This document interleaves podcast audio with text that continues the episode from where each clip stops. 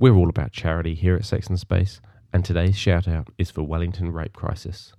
Their mission is to educate others to prevent rape and sexual abuse and provide specialist support services to survivors and those who support them in a way that is feminist, informed, sustainable, and holistic. Their vision is a world free of rape and sexual abuse and the damage that it causes. Check them out at wellingtonrapecrisis.org.nz. Sex, the final frontier. These are the voyages of the speculative interdimensional vehicle, Sex in Space. Its mission to explore new points of view, to seek out fresh opinions, to boldly go where so many have gone before, and still somehow manage to totally miss the point. Subscribe to Sex in Space, wherever quality podcasts are found.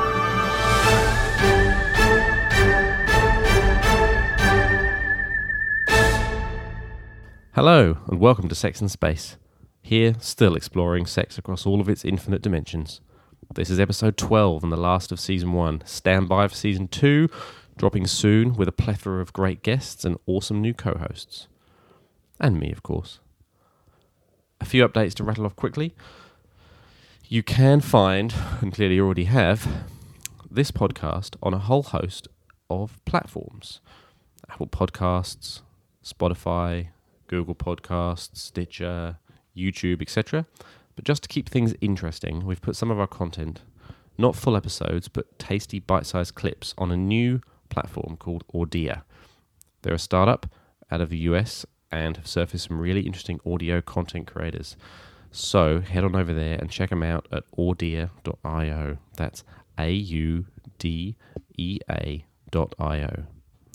Also, remember to keep us informed with what you think of our content too. Hit us up with any feedback at hello at sexandspace.com or via the quick and easy survey that you'll find in our link tree and our Instagram bio. You should know the handle by now, sexandspace.com. That's sexandspace, D-O-T-C-O-M.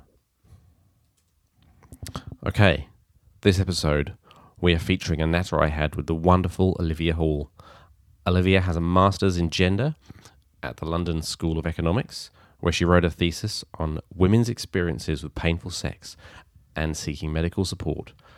She also has an undergraduate degree in gender and politics from the University of Otago and completed her honours in sociology at Victoria University in Wellington. Her undergraduate thesis looked at fat women's experiences navigating sex and sexuality in Aotearoa. She's also a spoken word poet and toured New Zealand performing a feminist show called How We Survive. Let's get into it. And now, the interview.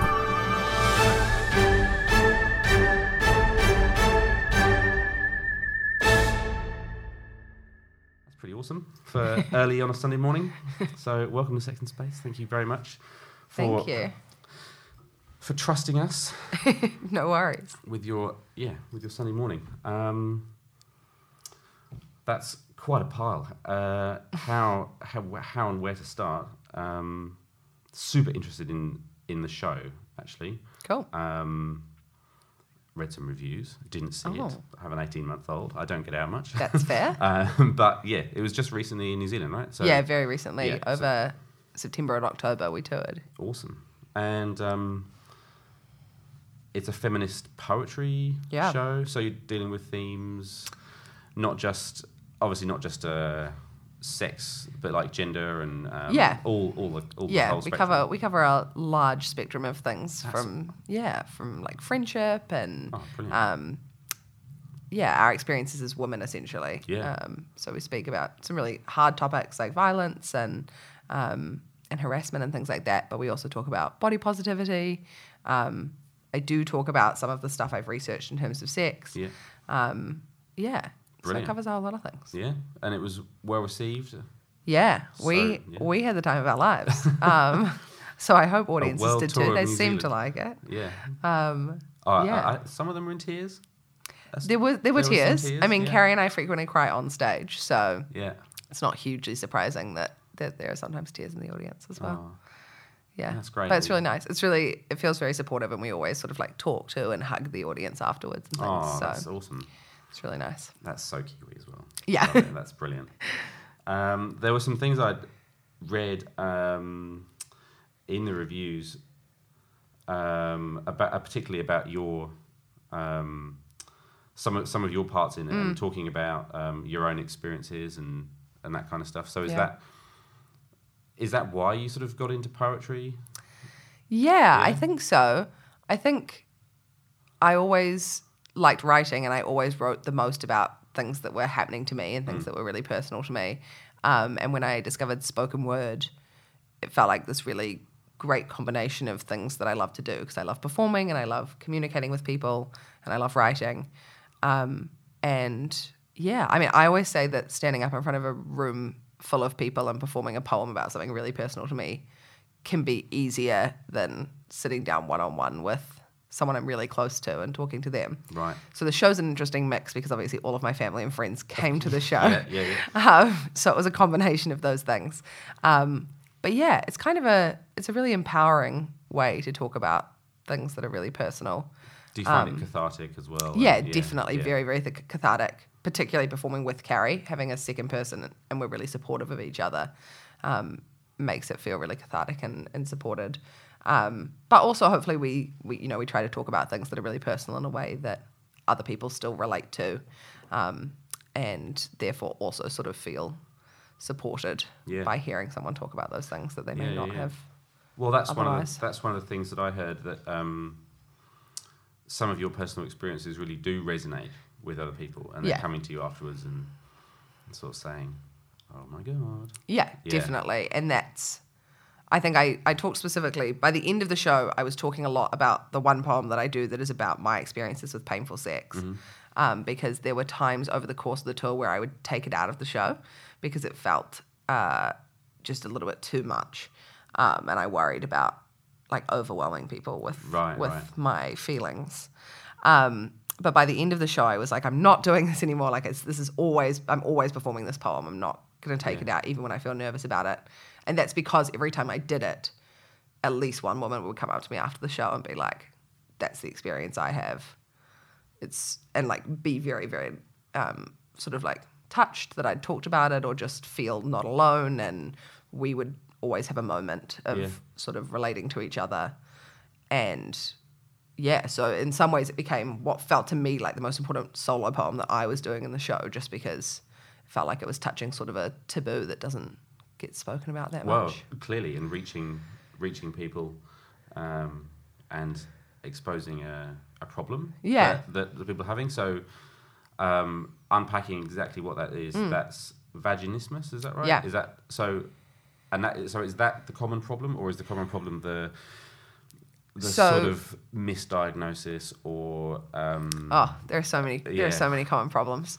Um, so, so this is what I did my research about for my postgrad. I interviewed women in, who are based in London about their experiences with painful sex, and I didn't specify that you had to have a particular condition because I know that painful sex is associated with lots of things. So it's associated with vaginismus. It's also very commonly associated with endometriosis, Yep. um, with vulvodynia. It can be a symptom of cervical cancer. Like there's so many things that that can be a symptom of, and also lots of people don't get diagnosed with a particular thing. Yeah. Um, so I just wanted women who felt like they had ongoing experiences with that pain to talk about trying to get medical treatment. And yes, definitely one of the problems is it takes a really long time to get diagnosed with a lot of those things. People wait years to get diagnoses with endometriosis.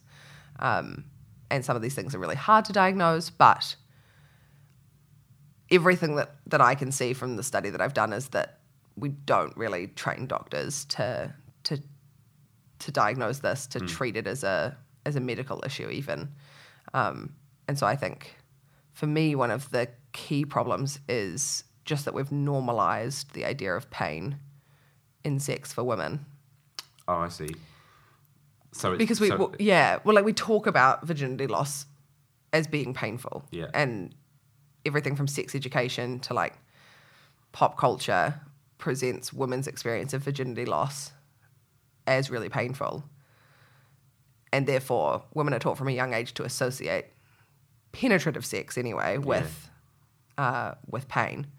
And so I think there's there's we're already putting up these barriers in terms of women feeling like they can speak out about that, feeling like you can go to a doctor who in many cases is likely to be like, oh, some pain is normal, it'll go away over time Yeah. And finding it in yourself to keep going back to a doctor and really advocating for yourself in terms of being like, mm, I don't think this is the normal level of pain. I don't think I should have to overcome this and in some way. Yeah. And so Yeah. I don't know. I've only ever had a, a, a bit of experience around um, endometriosis because my wife um, has had that, but or has it. Um, But in terms of the pain levels from penetrative sex um, that we're sort of talking about here, it's it's pretty debilitating. isn't it? Yeah, I mean, again, it will vary from Yeah. person to person and condition to condition. For me, and for lots of women that I have spoken to and know who have vaginismus, often penetration is not possible. not even possible. lots of women with vaginismus describe it as sort of like hitting a wall and like that's it. There's no there's no going past that wall. Um, endo sometimes they can, you know, penet- penetrative sex is possible, but very uncomfortable. Sometimes afterwards there can be bleeding, there can be pain afterwards. Um, but yeah, definitely very debilitating. Definitely Yeah, yeah, not yeah. feeding into an environment where I think penetration is likely to be something people want to do. No, absolutely. Um, but in terms of what would maybe be a normal, a normal pro- sexual progression, like it's pretty obvious that something's not right. Yeah, yeah. And that's just being. Yeah, I'd love us to not approach sex as something that should ever really be painful No. for, for women. Yeah. I just don't think we're educating people to give them the tools to immediately start having sex that is not painful. Um, but yes, I think it's pretty obvious after a certain period of time that something is wrong. Yeah.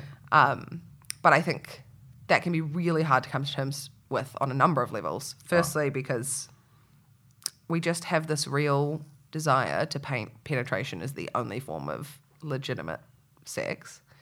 So it's very hard to see yourself as a sexual person or think about how to have a sexual relationship that doesn't involve penetration because there's an expectation that that is what sex is Yeah, yeah. and that everything else is just sort of stuff around it. Um, and I think that's so hard. And then I think there's this really hard feeling that lots of women in my study and in other studies talk about in terms of how it makes you feel as a woman that you're just sort of not able to do this thing that should be natural and easy and like fundamental to a, to, to your relationship. Yeah. So yeah, I feel like there's there's a lot to overcome. And that's before you even go to a doctor and are like, Before I'd, I'd also like a yeah, I'd yeah. also like a diagnosis and some treatment, please. Um, and yeah, then the likelihood of you having a straightforward process with the medical profession seems to not be very high. doesn't it? So the um, moving away from from the the show Hmm. uh, to the thesis that was so your findings around that are, are, are pretty consistent. Are they? Is, that, Yeah. is that kind of what you? Yeah, I up? mean, women have lots of different roundabout journeys with painful sex, um, and it was really important to me to try and see what those were. So, for example, multiple of my interviewees for my thesis are not straight. I Mm. wanted to talk about the fact that you can have pain during sex in non-straight Yeah. penetrative sex. Um, but yeah, all of them. I mean, I think more than half of them never received a diagnosis of any kind. Multiple have self-diagnosed a large number of them would still say that they have ongoing pain Yeah. that hasn't really been resolved. Um, and it depends. Like, I interviewed one woman who has vulvodynia, which was clearly really traumatic for a few years and really affected her relationship. But also, she got treatment and would say that she can now have basically pain free sex. Yeah. So, there are people who totally have great experiences, even if it's a long and painful process. Um, but I also had really sad cases um, of women who've spent many, many years trying to get treatment um, and don't think that it's got any better. Right. Um, and so, yeah, the findings are sort of they're broad. They a lot of them are about needing to take sort of a more holistic approach to sexual health and well-being in terms of the fact that particularly with vaginismus i think it's often treated as a psychological problem. Um, and there are totally aspects for lots of women who have vaginismus of there being like a psychological barrier. Okay. Um, but there are also very real physical symptoms. Like there are spasms that Yeah. mean pain happens.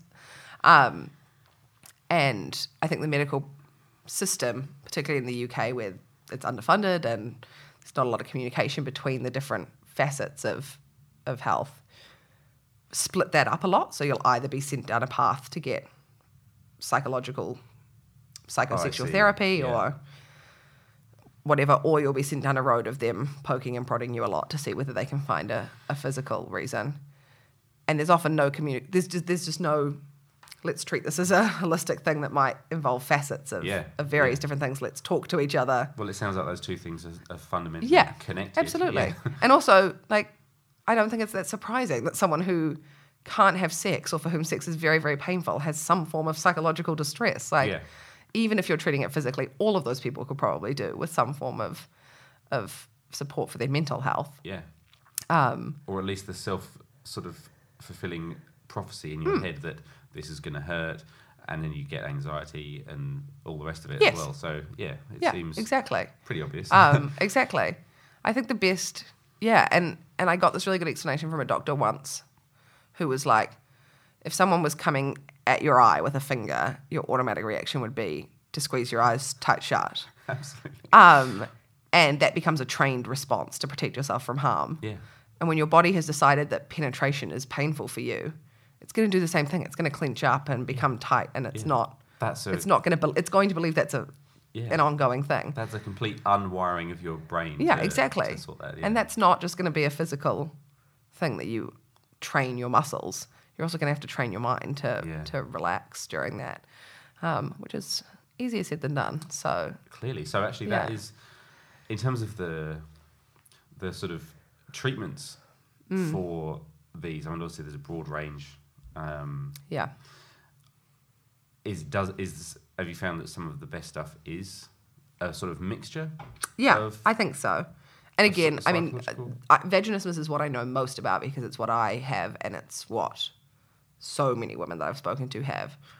And vaginismus is generally treated at the point in time that a doctor you get a doctor who actually knows what it is, um, and is confident that that's what you have is largely treated by giving you a set of dilators plastic or silicone dilators and telling you to go home and essentially dilate yourself until it doesn't hurt anymore um, okay.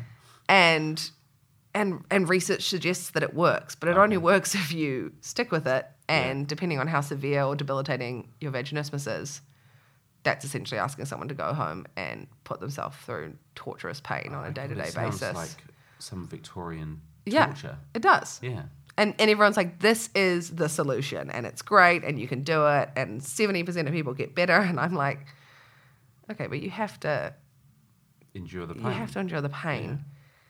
Every time you're doing that, you're actually reconfirming for your brain that it hurts. Yeah. And yeah, I, I don't think it's that surprising that lots of people, including me, are like, nope. Nope. You can't even give me a time frame for how long I'll have to do this. I'm not just going to for an unlimited period of time. Yeah. Be like, I have to put aside half an hour every day for my For daily my extreme, torture. it's extreme Yeah. torture time. Yeah. yeah. That's madness. Um, I mean, and then I think, if that if that works, yeah, and, you know, and statistically, then it's great okay, that that but- works for people. But, But isn't that amazing that if it does work, then seventy percent of, of of people who it's been successful for have have gone, through, that. Yeah, torture. exactly. And I think it's exactly why there are lots of other things that should go along with it because lots of people will see like a pelvic physio or some kind of physio that can help them also think about relaxing their muscles. Um, they'll also see, you know, some sort of psychologist or something so that they can talk about, you know, the mental impact of doing that on a day to day basis. Um, so there are lots of things that probably need to go alongside it. And I think what is particularly unhelpful is when you get a doctor who gives you dilators and is like, the main thing is that you're just not relaxing. Like, if you could just relax. And so the big thing I got was like, lie down each day, like, put on some calming music, and like lie down and do your dilation for half an hour. I was like, what world do you live in? Like, Goodness. I can't just light candles and, and lie down and this pain's not going to be there anymore. And mine was clearly like I had I had very extreme vaginismus. It was extremely painful. But yeah, to go to a doctor and say penetration's not possible and have them be like, well, the solution is a lot of penetration Yeah. was With some meditation. was yeah. pretty scarring. Um, and one of the other things I found in my research, which was one of the most interesting to me, was how much these women really just wanted someone to have a conversation with them about the idea that they didn't have to have penetrative sex. How nice would it be for for there to be a conversation at any stage about how you could have a fulfilling sexual relationship that didn't require you to have penetrative sex? Yeah. and that said, actually, if this is extraordinarily painful for you, what if you didn't do it? Yeah. Let's try some other stuff. What if you stopped Yeah. trying to do that because you feel like you have to? Yeah. Uh, and no one was ever getting that from No. anywhere. And that would be so beneficial from a psychological point of view as well. That Yeah. sort of release of expectation Yes. would just be would probably go a long way to to helping. Yes. Yeah. I think it would like, but also it would just like revolutionize the way we talk about sex in such a positive way to Yeah. not be so focused on this idea of this very heteronormative idea of penetration Sex is, yeah, sex. especially when it's like the loss of virginity. Exactly. You know, everyone's kind of chasing that around, aren't they, when they're younger? Yeah. Yeah. No, I just think it, yeah, so many of our ideas about what sex is and what you need to be doing are based around this really harmful notion that you're not having sex if you're Mm. not having penetrative sex. It's interesting, actually. Um, just recently on the podcast, we've talked to people about the, that virginity myth thing. Yeah. um, and I sort of had it unpacked for me because I hadn't really kind of explored it, and um, I, I I think that's I think that's really interesting. I've never. It seems so obvious Mm. when you think to yourself, okay, so all of my all of my lesbian friends who.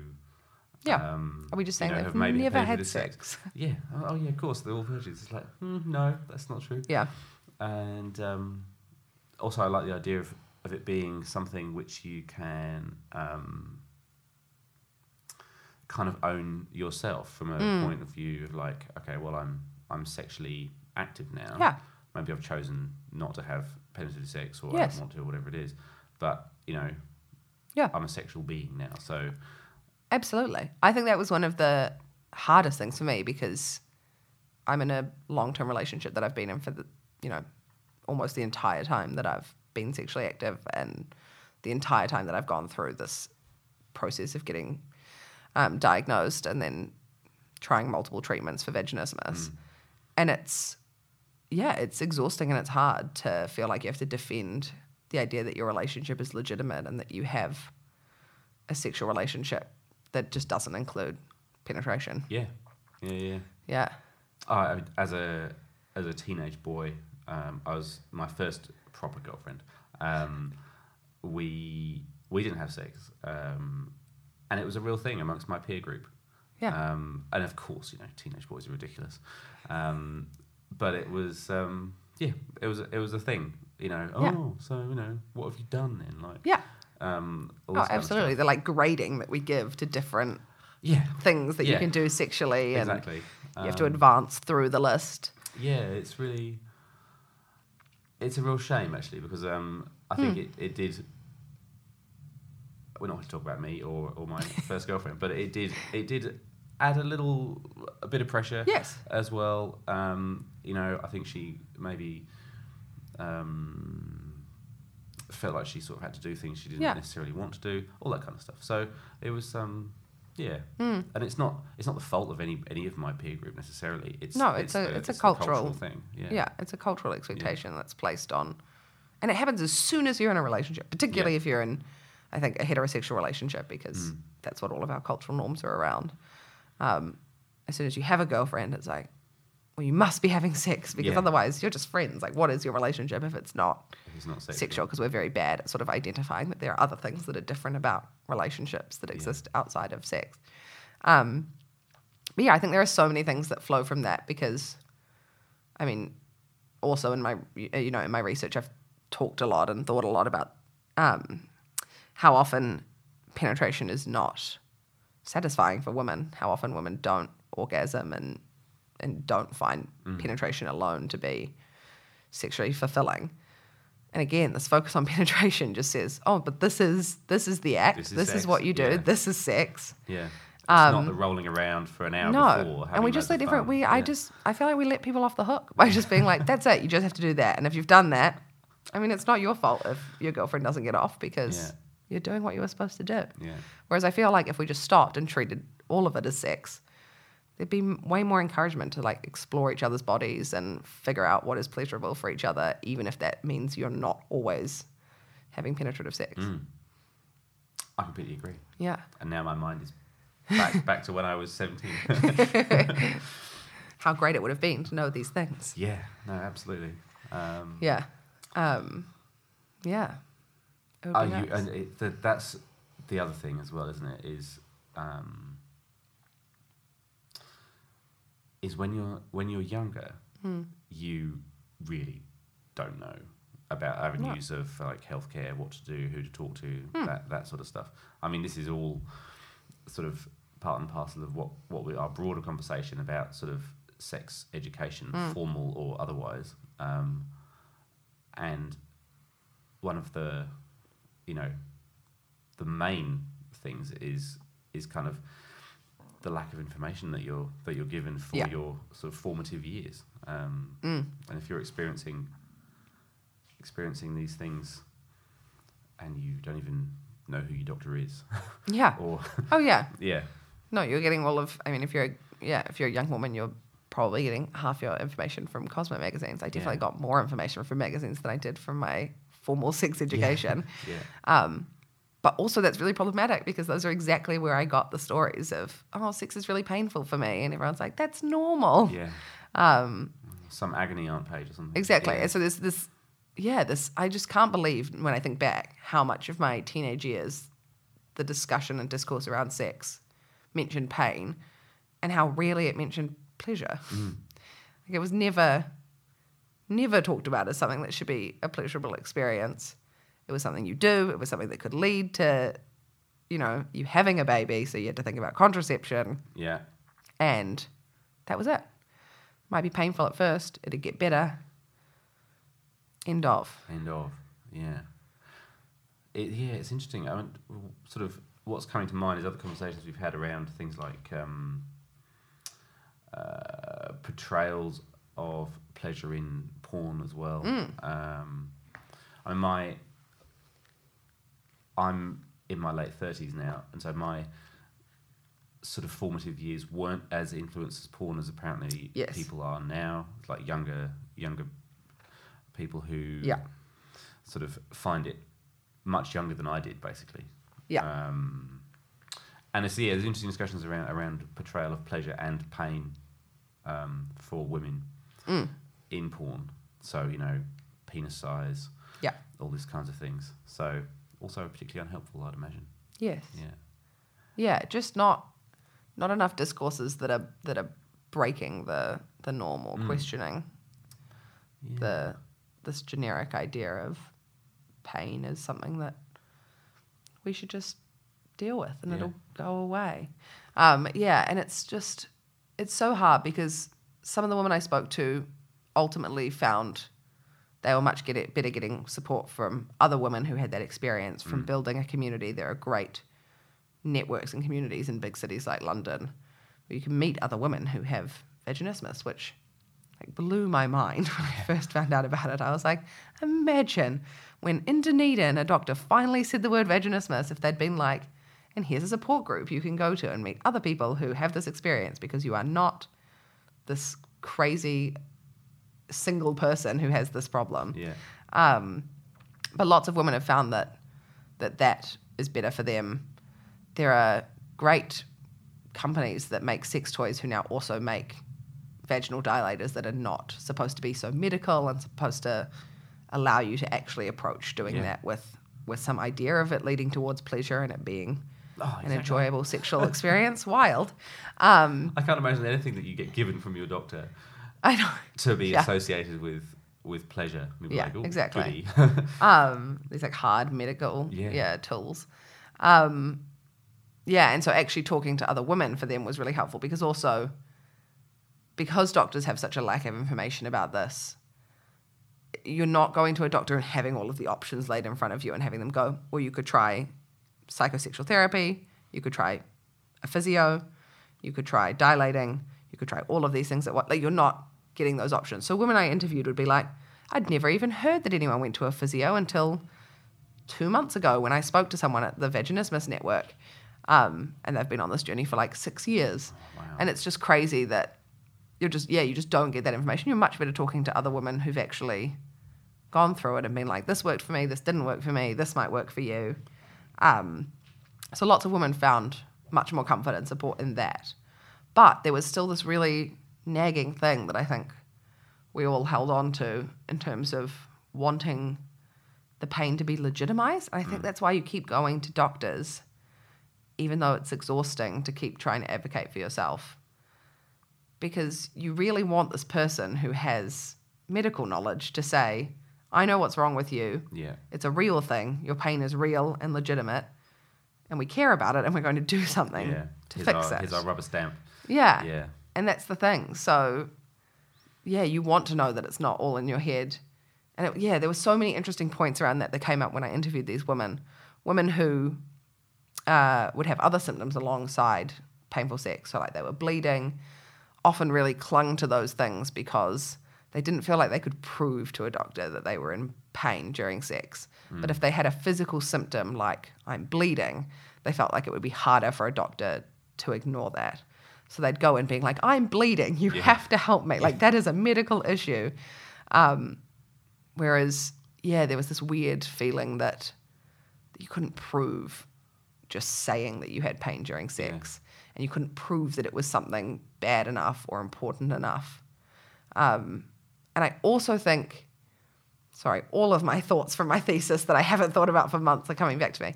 Um, it's also so interesting to think about the emphasis that we place on on the role that sex has in a really gendered way in the lives of men versus the lives of women or other groups. Because I've read lots of stories of women who when they take their partners along to appointments and when their partners start talking about how not being able to have sex affects them mm. that it's approached in a really different way. And I think this comes and that was like horrifying to me when I worked it out. I was like, I can't believe that I'm supposed to go into a doctor with my boyfriend so that he can make them take my pain seriously. Um, but I think it comes from this really strange perception we have that men can't live without sex, that sex is this fundamental, natural part of being a man, and you have this urge and need that you can't control. And we use that all the time to excuse behavior and and say that, you know, that's just an urge they can't control. Whereas women are sort of supposed to be more passive when it comes to sex. They submit to sex. They, you know, they consent, but we don't we don't talk about it being this pleasurable thing. We very rarely talk about them taking on more active or dominant roles within mm. sexual relationships. And so because of that, I think we've fed this horrible idea into our culture that sex is something men deserve and just something that women have or put up with or do. Yeah. And therefore, it's really easy to be like, oh, sex is painful, but like, if you can do it, that's all that matters. And that was kind of the approach. Even with dilation, it was like, I mean, we're not working towards pleasure here. We're working towards you being like, well, you're healed because you can You- technically be you a penetrated. bit, yeah. Technically, something can go inside you, so you are fine. Yeah. And yeah, unsurprisingly, all these women are like, that's not really what I would consider. No. This issue being soul. resolved, Yeah. yeah. yeah. Like, I'm going through all of this pain, and the response is, well, as long as it can go inside you, like now you can swap a dilator for a penis, and therefore you're having penetrative sex, and therefore Yeah. My job here is done. problem solved. Yeah. Problem solved. It's like I still don't want to do that because it's still very unpleasant, and even if it's not explicitly really painful, it's probably uncomfortable, and we're not thinking about pleasure. Yeah, Yeah. yeah, it's really, it's frustrating the Yeah. the gendered nature of it. It is actually, and imagine, imagine having to take your your partner along, new Get a partner, doctor. old partner. Yeah. Yeah. So, oh, I, fa- I really met this guy. Hi, Yeah. it's so nice to meet you. We've been on two dates. Could you please come to a doctor with me because Yeah. they don't think there's anything wrong, and there really is. I know it's just wild. But also, just it was also crazy to me that like they're hard to diagnose, but the idea that doctors have never been taught about vaginismus or vulvodynia, or that until 15 years ago it was even much, much harder than it is now to get an endometriosis diagnosis. Um, but we have ads and and window campaigns at Boots for erectile dysfunction. Yeah. Everyone knows how to, you know, millions of dollars have been funneled into ensuring that men can have in, yeah, Sex. Yeah, it sure has. It's a big industry.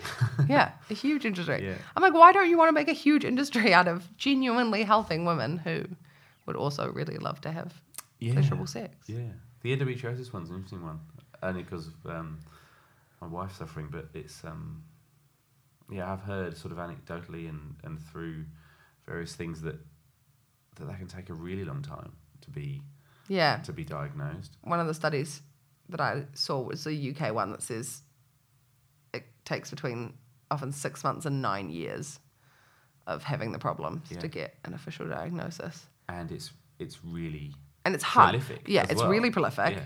It's uh, and we have started sort of running campaigns about endometriosis and things, and there's been this massive upsurge in awareness, uh, in sort of awareness about it in the last few years.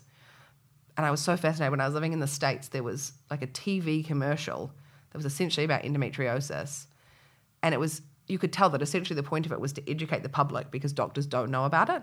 So it was like if you have this, this, and this, Yeah. there is a good chance you have endometriosis, and you need to your go to your doctor and say, "I think I have endometriosis," Yeah. because the most likely thing that will get you a diagnosis is you self-diagnosing yeah. and then telling your doctor to diagnose yeah. with it. Here's and how to spell it. Go Google exactly. it. Yeah.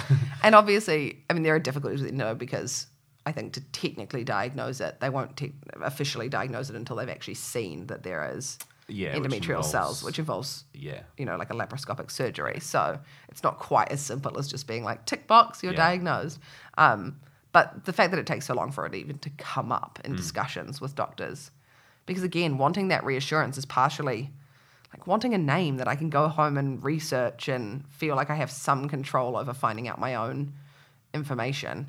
Um, that's what's so nice, I think, about Yeah. getting, even if it is not that hopeful, and even if a doctor's just saying, here are some unpleasant dilators, I still felt like I had more power once I had a thing that I could look into. Yeah. Otherwise, Doctor Google is Exactly. probably going to drive you mad. Yeah. and you're always going to end up at some something horrendous. Yeah, so you're always, yeah, I think you are. And, and also, there's, yeah, there's just that nice moment of being like, well, it's terrible, but that is definitely what I have, and other people definitely have it. And, Yeah. and now I can talk to people and I can figure out what works for me because it's clearly not a, a one method works No. for everyone. And so, in terms of the the thesis and, and sort of what you found, what are the best? Um, what have been the best outcomes for for women? I think- were there none? Or No, there, like- there, there have been some. There have been some. Yeah. Um, I mean, yeah. So I think it's a couple of things based on. So the the last question that I asked in every interview that I did for my thesis was, if you could go back again and start the whole journey again, what would you want from the healthcare professionals that you went to see? What would change how you felt about it? And what was so crazy to me is that the things these women were asking for were not medical miracles. These women weren't saying, I want every doctor to be able to immediately tell me on my first appointment what is wrong with me Yeah. and give me seven options that will make it go away. No one, no one was even saying they have to be able to make me all better.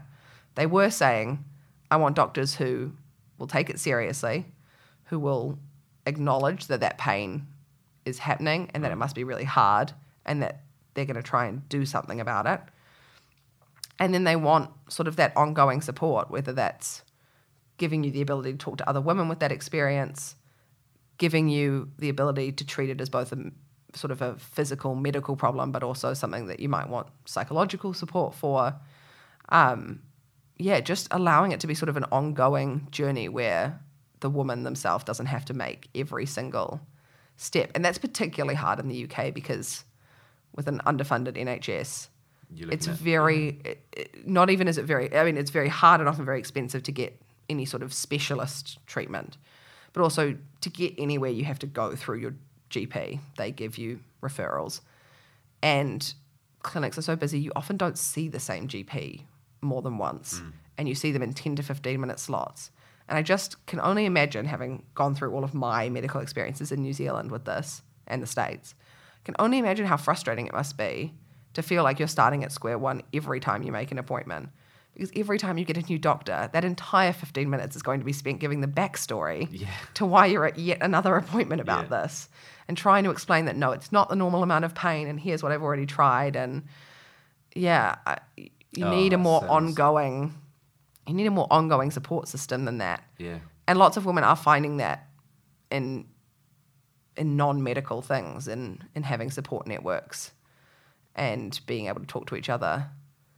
And yeah, and then the other thing is just we have to change the cultural conversation because it's alarming how often women who have these conditions are like, well, thank God I found a good guy who's willing to to put up with the fact that I can't have sex. I'm like, but you're clearly an amazing person. Like, Yeah. are they actually putting up with anything that crazy? Do we need to treat it as though you're so dysfunctional and such an incomplete human being that like you're lucky that you found a partner that is is willing to be there for you? Um, and that yeah, that definitely is the cultural conversation. And yeah, lots of lots of people who were in queer relationships didn't have that and really felt because the process of queering sex is already going far beyond talking about penetrative sex. They're far more likely to be having open conversations and considering sex more broadly. So people who were in queer relationships were often the ones who still found ways to have really positive ongoing sexual relationships because it's very common, particularly with sort of vaginismus or something that doesn't even really allow penetration, for people to completely shut down and then stop trying to do anything hmm. sexual because everything reminds you of and is associated to, with this pain. So often doctors will be like, I mean, are you having any sort of sex? Because it's very common for, for them not to be. But I found that people who were in queer relationships often didn't approach it that way and were far more likely to be open to, to trying other things and, Yeah. and talking through and didn't feel ashamed to be talking through um, different ways to have those relationships. And that just comes down to, to what we teach about sex and how we talk about sex. Yeah, absolutely.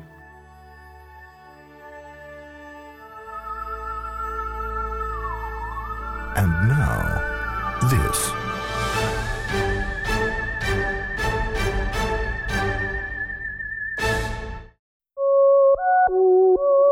Barbarella's. Geflottelceta, the planet Barbarella's orbits, is about to drift out of parthenogenetic space, meaning it will soon be business as unusual for the galaxy's premier sexual therapy center. In the meantime, they pass the time as best they can. Okay, who would you slay? And you can't count Gripatic. Everybody hates them anyway. What a wormhole. Oh, whose idea was a passive aggressive head of a jar? So, Slay. Angset from Copravaldiv. Caught it following me into the latrina with a scooper. Said it was redecorating. Hmm. Belly of Frictus for me. Why belly of fritas? She just reverse rubs me. Okay, with whom would you spawn? Ambigua. Who wouldn't want to with a shapeshifter? Ah, Debra Fortunas.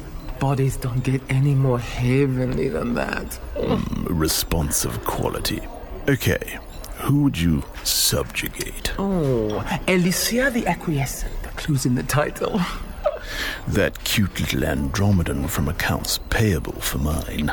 Every time it brings the slips round, my throbula becomes so engorged I can't see for an hour.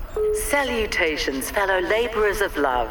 As you know, we are about to leave Patho Space, and it will soon be business as unusual.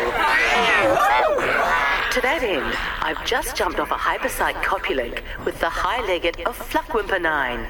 Turns out, this Cartesian unit closes the third megalenium since the Fluckers first stood on three legs and looked longingly at the stars.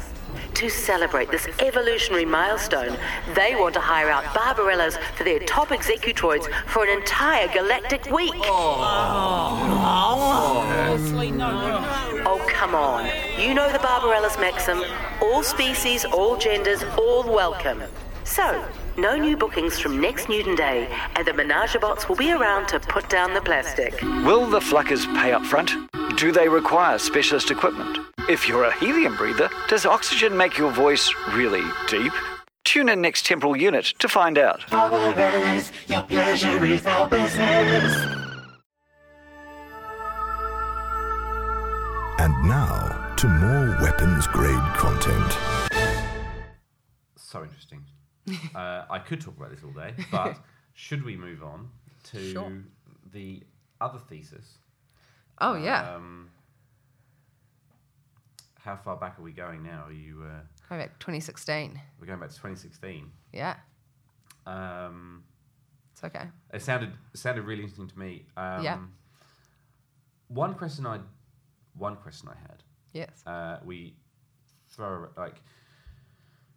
I don't want to trip up on any. Um, on any words, but the the word. The word fat. Yes. Fat woman's. I was like, I know where this is going. Yeah. like is is that an is it an accurate and uh, sort of okay description? Is that is it something that people would define themselves as, Yeah, or I would, mean- would they like rather be described? Um, I don't know in any other Oh, ways, or is it a so personal thing? I- It's a personal thing. So lots of people would, I'm sure, not like to be described that way, yeah, but only because of the vitriol precisely. that we have associated Yeah. with that word.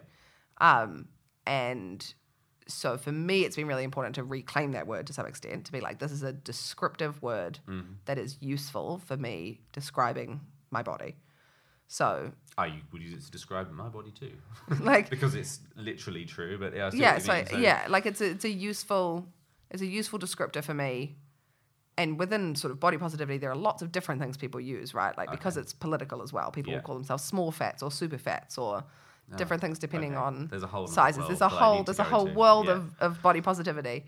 Um, but yeah, for this it was really important to me to to not try and play around with other terms. And actually early on in the thesis I explained why I'm using fat as opposed to using because because the two common things also that you would use otherwise are like overweight right, or yeah. Which- obese. yeah. You're like using these very medicalized terms, or Yeah. like I hate overweight because it's like over what weight? What is the normal weight?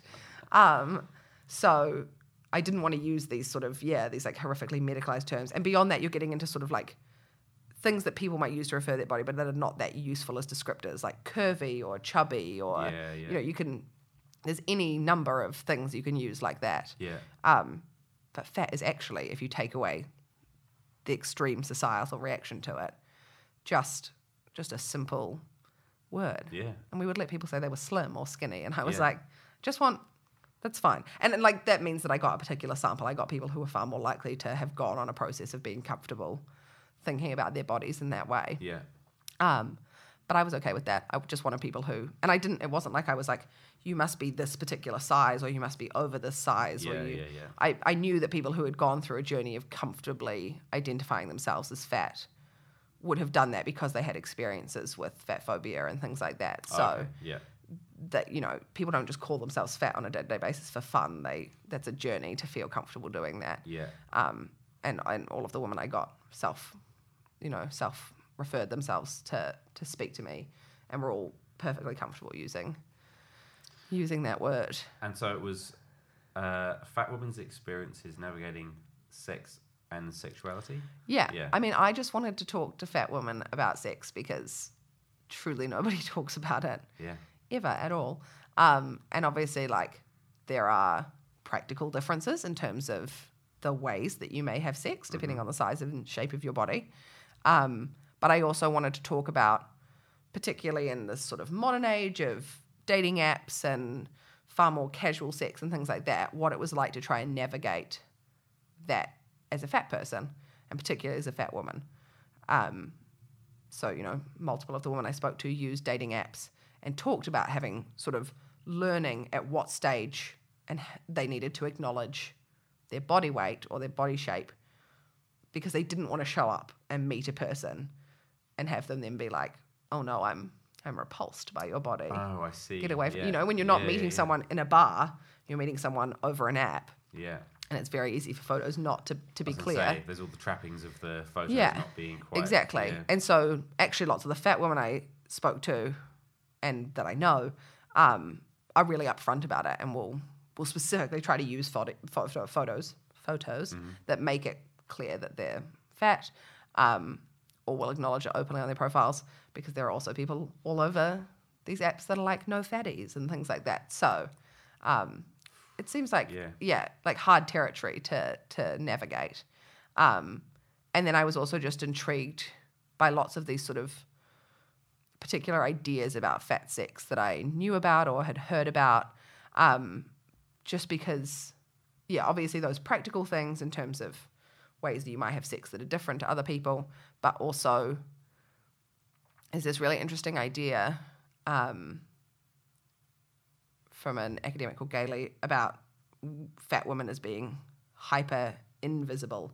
So they're both they're both just invisible because in a sexual space we often don't talk about fat women as sexual. We like to desexualize them because their bodies are not what we would normally associate with being sexy. Um, but then they're also hyper visible, because their bodies obviously physically take up more space, and so they're often noticed in rooms and things like that. Um, and these sort of two things occur at the same time, where they're really visible to people, but we're also ignoring them in this realm of of sex and sexuality. Yeah. Um, or uh, triggering Yeah. two two feelings Yes. at the same time, right? Yeah. Yes, exactly. Um, and because we don't paint them as sexual beings, there are lots of people who are perfectly comfortable having sex with fat women, who are attracted to fat women, but who are deeply, deeply uncomfortable or ashamed of the fact that they feel that way. So it's very, very common for fat women, including the fat women that I interviewed for that thesis, to be having sex with someone who doesn't want it publicly known that they're having sex with oh you. Goodness, really? That that wants it to be a secret. That doesn't want to, and that can be like very. cl- They may be really upfront about that. They may be open that they want it to be a secret, or it's more just, oh, I I want to sleep with you a lot and see you a lot, but we're not going to like go out in public together, and I'm not going to let you meet my friends. Um, so this sort of being being a secret because someone is really ashamed of being attracted to your body. Right. Um, So is that almost is that So almost a sort of taboo but fetishized Yes, in a way? and yeah. and I mean, they're also yeah. Then there's the added layer that the fact that people are ashamed about it means it's been turned into this fetish, and porn sites have BBW categories Right. and and all these things because yeah, exactly, it's been turned into this fetish, and that also plays into that sort of hyper invisibility thing. yeah, yeah, yeah, yeah. Um, so there are all these like very complicated. And again, I think part of the reason both of these topics are so interesting to me, both, I mean, are obviously very personal to me, but also because they're both so built around sort of cultural and social Yeah. ideas. Yeah, completely. That's that's Yeah. That's their immediate. That's the root cause, right? Yeah, exactly. Um, because people aren't just like walking around being like, obviously, I should be ashamed of being attracted to this fat woman. Society is Society saying is you ta- should be ashamed of that. Yeah. Because those are not bodies that we culturally mark as, as sexual or attractive. Um, and so it was really just about finding out and sort of essentially getting some data because it just didn't exist about sort of the broad range of experiences that that these women had had in terms of navigating sex in a fat body. That's so interesting because I mean you're absolutely right. This is, the information is. I mean, it's news to me. It's not out there. It's Yeah. not. I just really love talking to women about these experiences. It's really amazing um, how open people are and willing to share those experiences. But yeah, it's it's it's life affirming to hear other people having those experiences. I always want to get all of the women I talk to in a room together and be like, "You're not alone. These people all feel the same way. All of your data is being confirmed by other women." So across um, like LGBTQ and stuff like that, was Mm. it a similar sort of story? Would you say, or In terms of the fat bodies, yeah, Um, again, I think experiences are diverse across all groups. Um, but yes, at least one of the women I spoke to, if not no more than one of the women I spoke to, um, would have identified as queer, and definitely specifically they found a difference in terms of the relationships they had with men versus the relationships they had with women. Um, in that the particular societal narratives around bodies have a different impact on women. The the requirement to be thin has uh, is more of a thing for women than it is for men. I think, um, particularly in terms of we talked about this sort of like the scope in which you're allowed to be bigger. Like men can be big in this particular way um, without it being like an issue that they're, they're big, whereas women are supposed to be petite. It's like a particular thing we've decided about their gender that they should be like small and light and you should be able to pick them up and put them on your knee and throw them about presumably. Um, and but because that's so drilled into women from such a young age like you know there are all these horrible stories about like girls at the age of six not being happy with their bodies because we just drill in these particular ideas so early on. I think they often found a sense of camaraderie or understanding in their relationships with other women compared to other men where even if that woman was thin she was far more likely to understand that pressure Yeah. and not add to it by being like, let's keep this a secret. Yeah. let's not tell anyone about That's this. not- yeah. Um, yeah. So that was that was fascinating. And then the other thing was just, unsurprisingly, people have much better sex when they're not ashamed of their bodies, Mm-hmm. and that's true for for not fat women. Um, yeah, and just it's, uh, true, right? You need to be comfortable. Yeah, it's so true, and it's so um,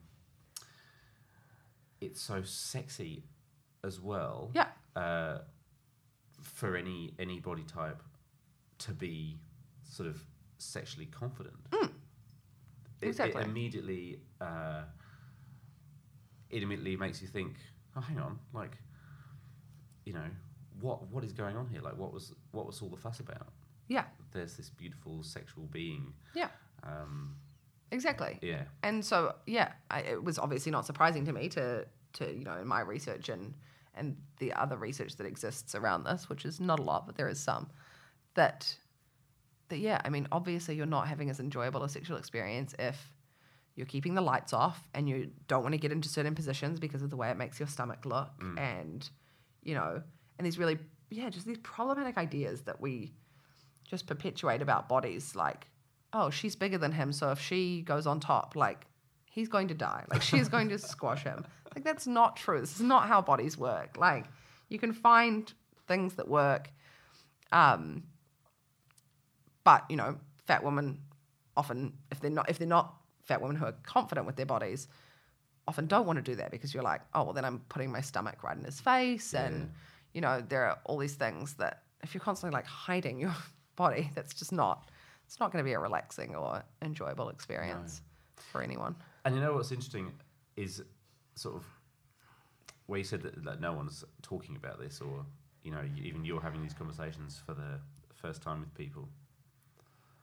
Um, I think people's do people's minds fill in the blanks a little bit. Like if you were to, I don't know, th- these assumptions that you're that Hmm. you're sort of talking about, like oh my god, you know, she's going to kill him if she Yeah. gets on top.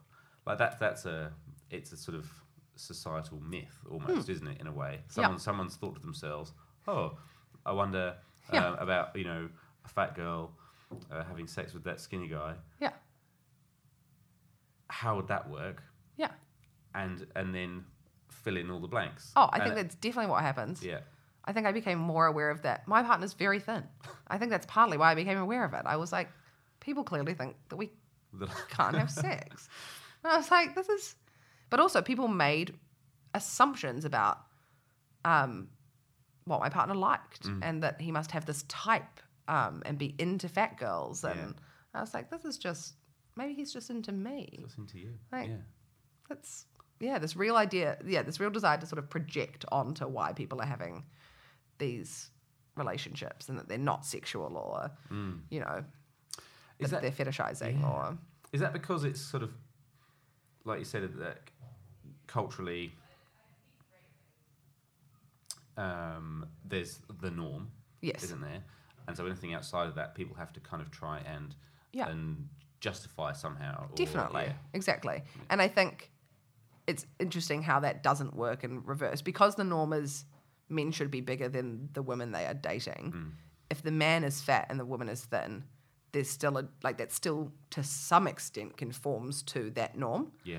Um, whereas the other way around really seems to throw people in terms of being like, oh, you've m- really mixed up our gender norms and yeah. So no one's ever people going. don't settle well with that that. small woman over there has, has obviously got a fetish for.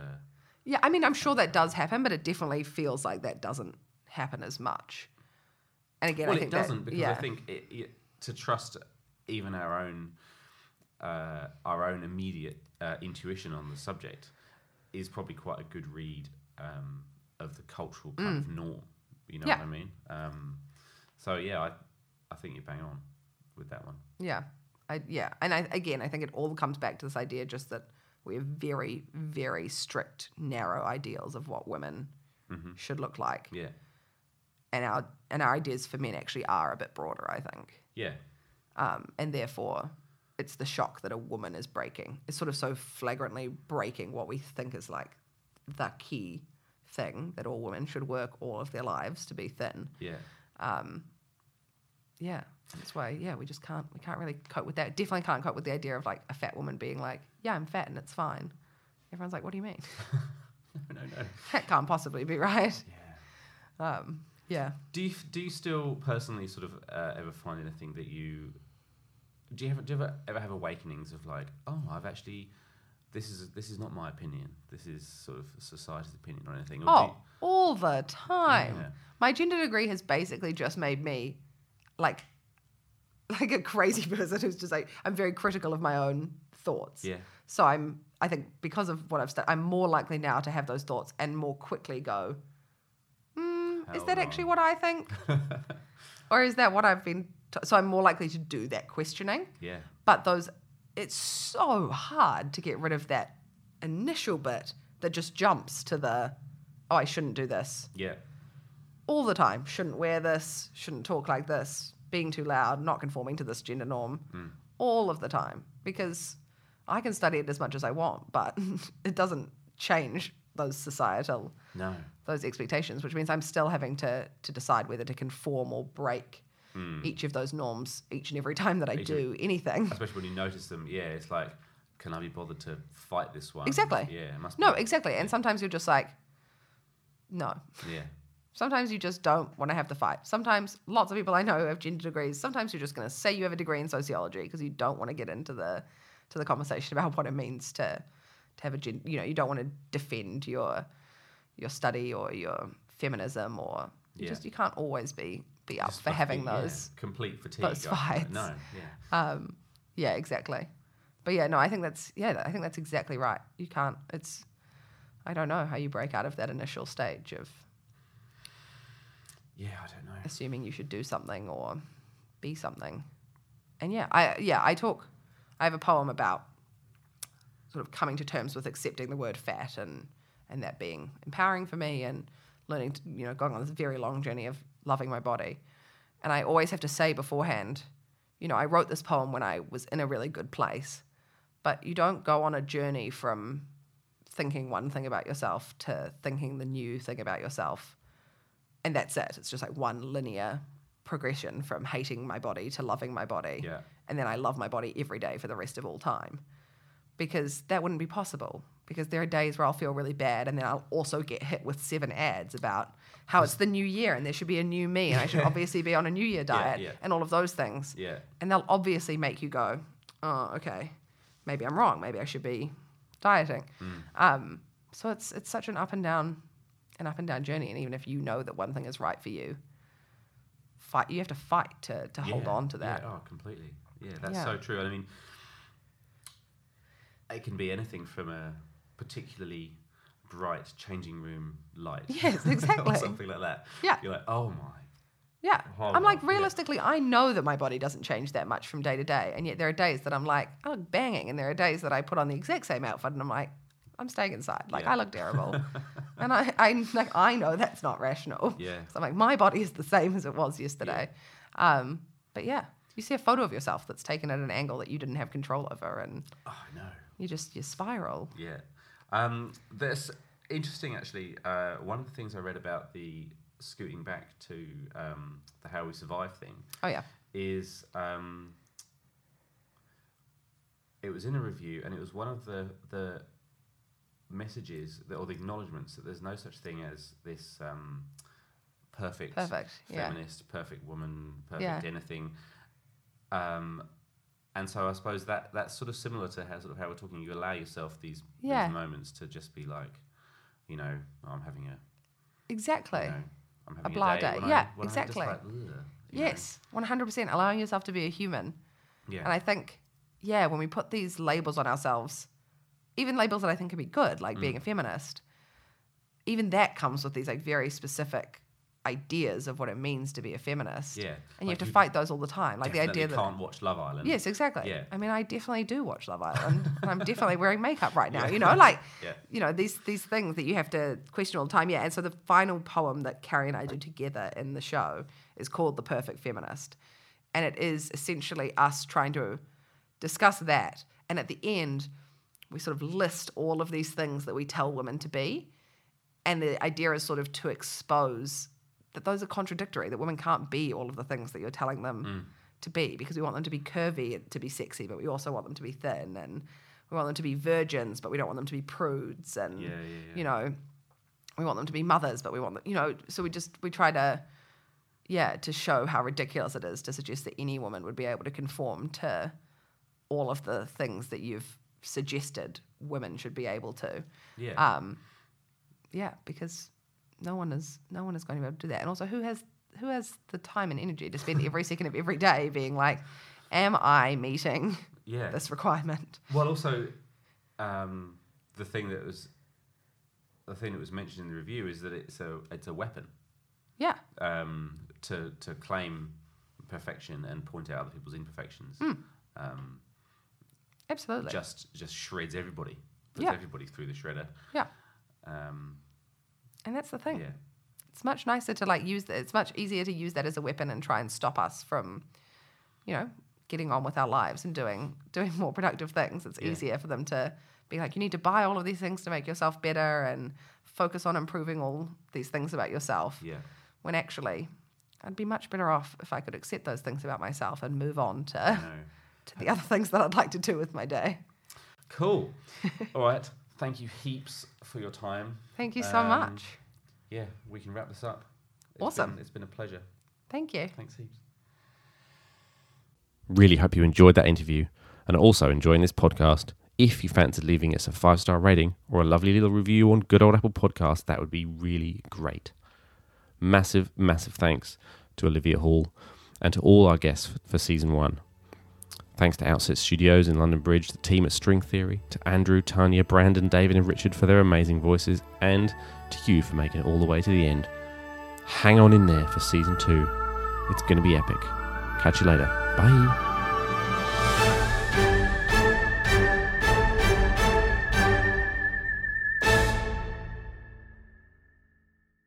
If you found some of this material a little challenging, keep coming back, and we'll make it really challenging.